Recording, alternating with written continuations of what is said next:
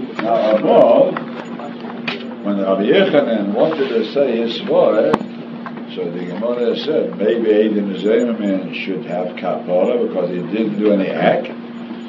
So that's why I have to go back to Reish Lakish. The Gemara says it says who Yonas, so they don't get kapara. So we see we don't give Eidim Zayman a kapara, and therefore the Gemara says here that kufre if it's a kapara, Eidim Zayman don't pay kefir.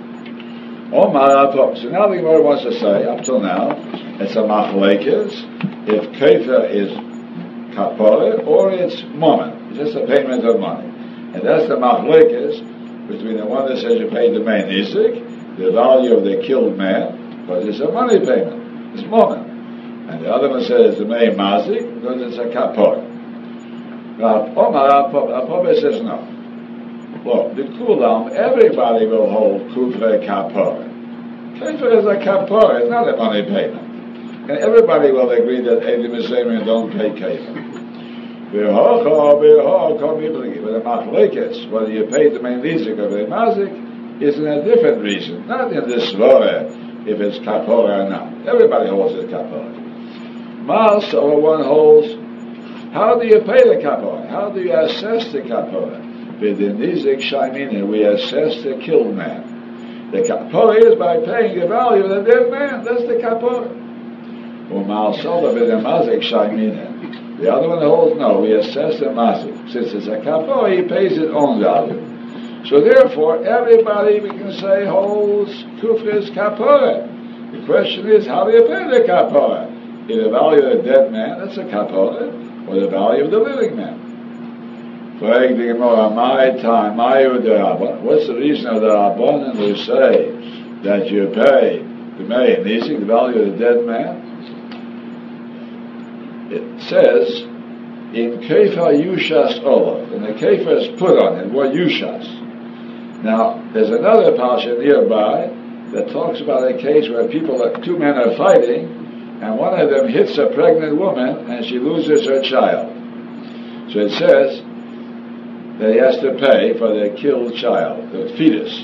It says, Kasha Yoshis Olo Balo Isha, as it's put upon him by the husband, he has to pay. Husband of the woman whose child was killed. So you have two psukim with the word shis to put, or to assess, to impose a payment. So we learn one from the other. Nema Hashosa, says Hashosa, imposing a payment below, in the case when he killed the fetus of the woman. Said which means in the case of Kefa when his shirt killed somebody, so we learn one from the other. Malahalan Bidavisi, just when he killed the child, the Uga, he pays for the value of the dead child. That's what it says there. He doesn't pay the value of himself, the one who hit the woman. He pays the value of the fetus.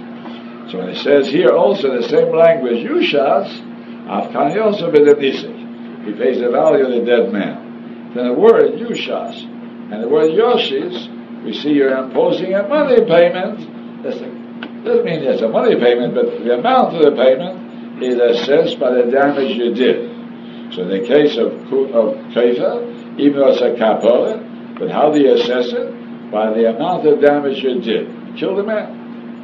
Rabbi Yishmael says, it's in the Pasuk, Venosam Pidya Navshik, if it's written here, when your ox kills somebody, you pay the atonement for your soul, your redemption for your life. So it means you're redeeming your own life.